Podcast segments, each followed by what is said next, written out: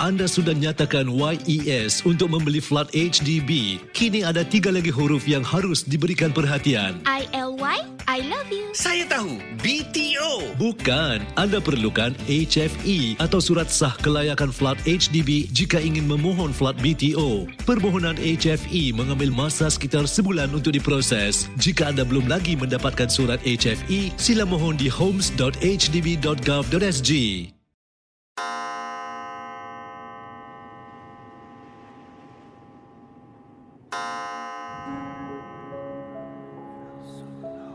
Selamat datang para pendengar misteri jam 12. Anda diundang bertemankan saya, Safwan Shah dan Adi Rahman setiap malam Isnin hingga Jumaat berdetik selepas 12 tengah malam. Kisah-kisah misteri anda akan kami kongsikan. Ingat, jangan terlalu taksub atau percaya dengan apa yang dikongsikan dalam gerun malam ini. Ia sekadar hiburan sahaja. Tiada siapa yang boleh mengesahkan kebenarannya. Jangan takut.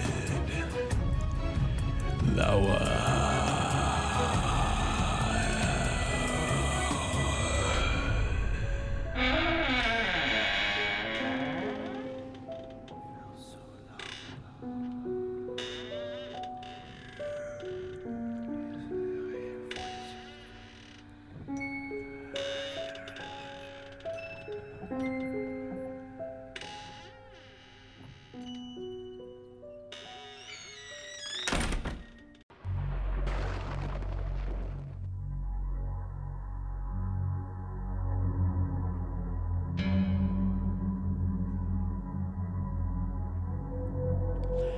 Pada tahun itu, katanya Radiah, kita nak cuba sesuatu yang baru. Ya, tak nak tempah ataupun menginap di sebuah hotel. Namun, kami ni nak cuba menginap di sebuah apartmen berdekatan dengan Menara KL. Jadi semua boleh menginap dan tinggal bersama di bawah satu di bawah satu bumbung katanya Radiah. Yalah supaya lebih meriah kata orang kan. Jadi kita pun tak payah nak ke bilik ke satu bilik untuk uh, katanya berunding dan discuss mana nak pergi ataupun hanya nak bersembang saja. Jadi lebih mudah kalau kita ni buat tempahan menginap di sebuah apartmen dan semua keluarga kami akan tinggal di bawah satu bumbung. Jadi katanya Radia, kita pun buat tempahan lah ya di apartmen sekian-sekian ini dan kita buat tempahan bilik suite yang boleh menampung dua saiz keluarga. Dan memang menarik Zafwan. Memang sangat menarik. Dan katanya Radia dalam kiriman ini, ya, sekarang ini bila saya type kisah ini memang ada juga rasa rindu kan nak ke luar negara dan tak sabar juga sebab VTL ataupun skim laluan bagi orang yang sudah pun divaksin lengkap akan bermula tak lama lagi. Jadi balik kepada kisah Radiah, bila kita sampai di bangunan apartmen berkenaan ini, bangunan ni warna kuning sebenarnya. Ataupun lebih tepat lagi, dia warna beige, ya beige color. Dan uh, luarannya nampak macam kotor sedikit katanya Radia bila kita sampai. Tapi kita tak kisah. Sebab yang penting bukan di luarnya. Tapi apa yang tersedia di dalam bangunan ini. Jadi bila kami masuk kan sekeluarga masuk ke dalam lobi dan ini jujur saya katakan katanya Radiah keadaan di dalam bangunan ni lebih teruk daripada keadaan di luar. Bila kami sampai pada tahun itu, katanya Radia. Apartmen ini, mereka dalam pertengahan sedang memperbaiki bangunan tersebut. Jadi adalah ya tengah buat renovation. Dan bila kami masuk saja, saya tak tahulah keluarga saya yang lain ni, tapi bagi Radia sendiri, rasa macam berhabuk dekat dalam. Papan-papan tersandar di dinding dan sebagainya. Jadi pandangan tak beberapa manis lah katanya Radia kan. Kami ini nak melancong, nak menyenangkan fikiran, tapi dapat tempat macam ni. Katanya Radia masa tu di kawasan lobi sahaja saya dah mula rasa kurang selesa. Ya tak best lah kan lihat keadaan lobi. Sebelum tu tengok luaran luaran bangunan ini agak kotor sedikit. Jadi memandangkan dalam je dah macam gini, kita pun dah buat tempahan, tak boleh nak tukar lah. Dah terlalu lambat. Jadi nak dijadikan cerita, katanya Radia, kita semua dah check in ya, dah letak dah letak barang kami. Kita pun naik uh, oh maaf, kita dah check in deh di kawasan reception katanya Radia. Kita pun naik ke atas. Kalau tidak silap saya pada di tingkat 8 lah katanya Radia. Di sana terletak bilik family suite kami. Dan saya ingatkan hanya di kawasan lobi sahaja yang sedang melakukan renovasi. Tapi bila kita sampai di tingkat 8, di atas pun sama juga keadaannya. Mereka sedang melakukan renovasi. Dan masa tu, mood saya katanya Radia memang dah terkesan lah. Ya, sebab keadaannya jauh beza dari keadaan dan kualiti kalau kita menempah sebuah hotel. Tapi put that aside katanya Radia, ya sebab kita ni dah pun menempah, dah tempah pun dah buat reservation, tak boleh nak tukar. Kalau kita tukar memang rugi kita lah. Duit semua dah dibayar. Jadi tak mengapalah.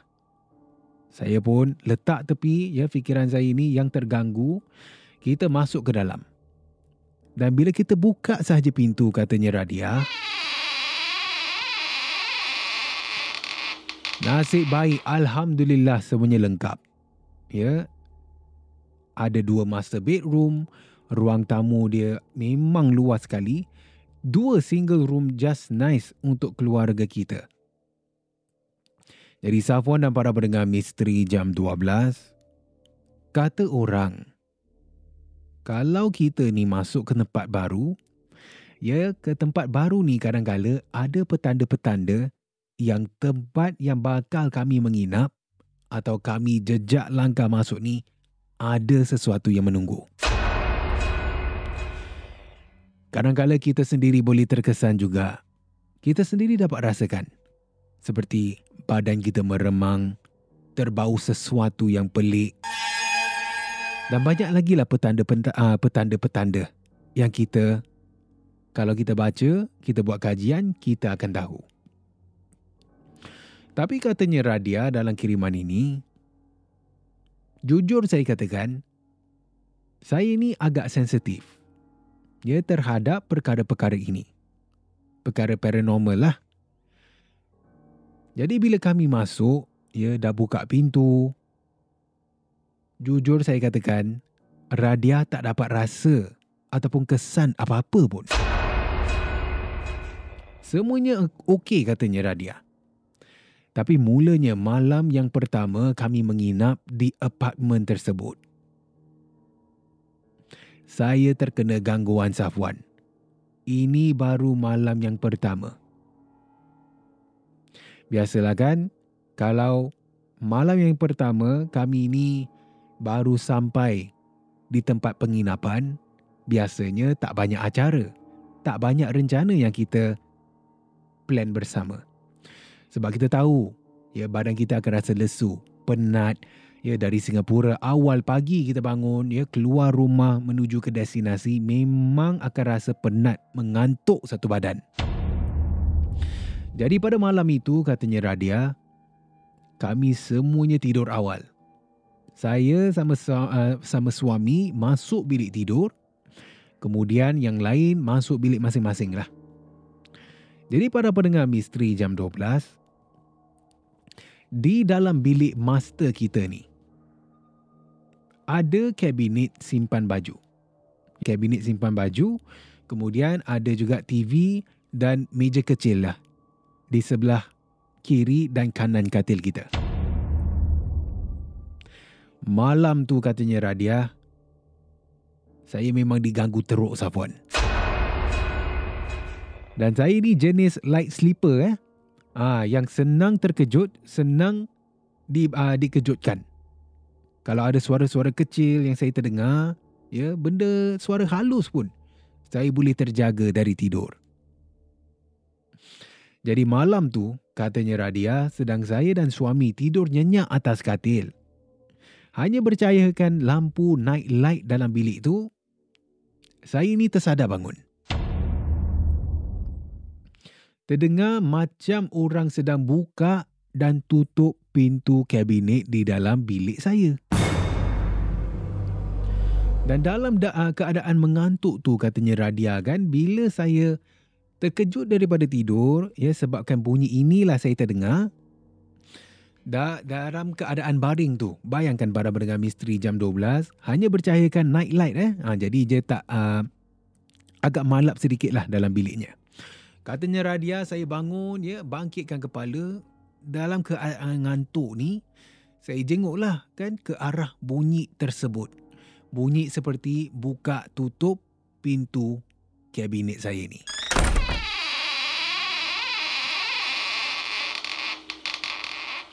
Dan bila saya jenguk ke arah bunyi itu, alangkah terperanjatnya Safwan, Radia tak bohong. Radia nampak dengan mata saya sendiri, walaupun hanya beberapa saat, bunyi yang saya dengar, pintu kabinet macam dibuka dan ditutup, rupanya bukan bunyi itu. Tapi dengan jelas, dalam bilik yang agak malap, bila Radia jenguk, bangkitkan kepala sahaja kan untuk tengoklah kan bunyi apa tu dalam bilik. Bayangkan para pendengar misteri jam 12.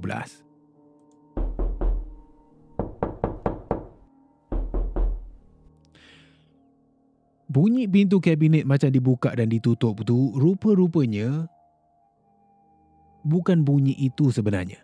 Tapi dengan jelas katanya Radia, saya nampak ada makhluk pocong sedang hentak kepalanya di pintu kabinet bilik saya Zafwan. Bila saya ternampak tu dengan kuatlah saya jerit, suami pun terbangun sekali katanya Radia. Bayangkan para pendengar misteri jam 12. Suami saya terkejut, dia pun terus tanya, "Eh, sayang, kenapa ni?" Malam tu memang tak terjawab lah. Tergamam saya dibuatnya, katanya Radia.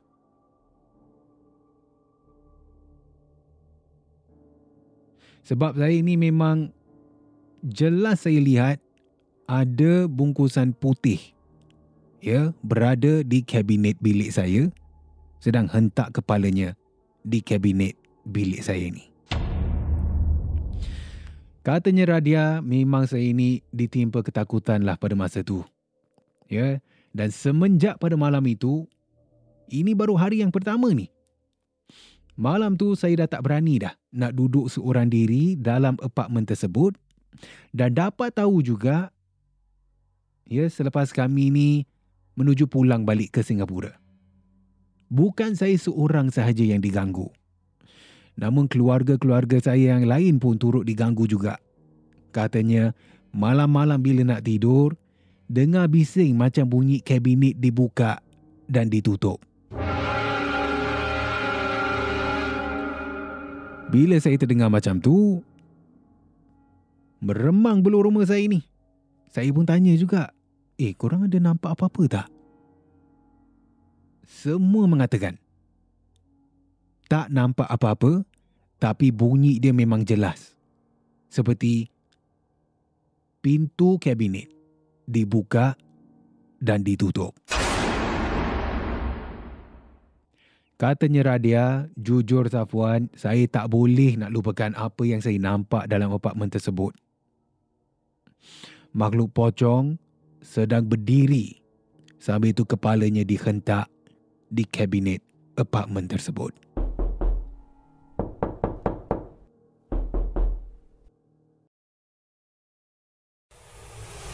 Terima kasih kerana mendengar Misteri Jam 12. Terima kasih kerana rancangan Satu Jam ini. Jam 12. Seperti mana yang selalu diingatkan, jangan mudah percaya jangan terikut-ikut dengan kisah yang diketengahkan dalam rancangan satu jam. Misteri Jam 12 Gerun Malam. Sehingga kita jumpa lagi di dalam satu lagi malam. Misteri jam 12 satu lagi malam. Gerun. Misteri jam 12 malam. Malam.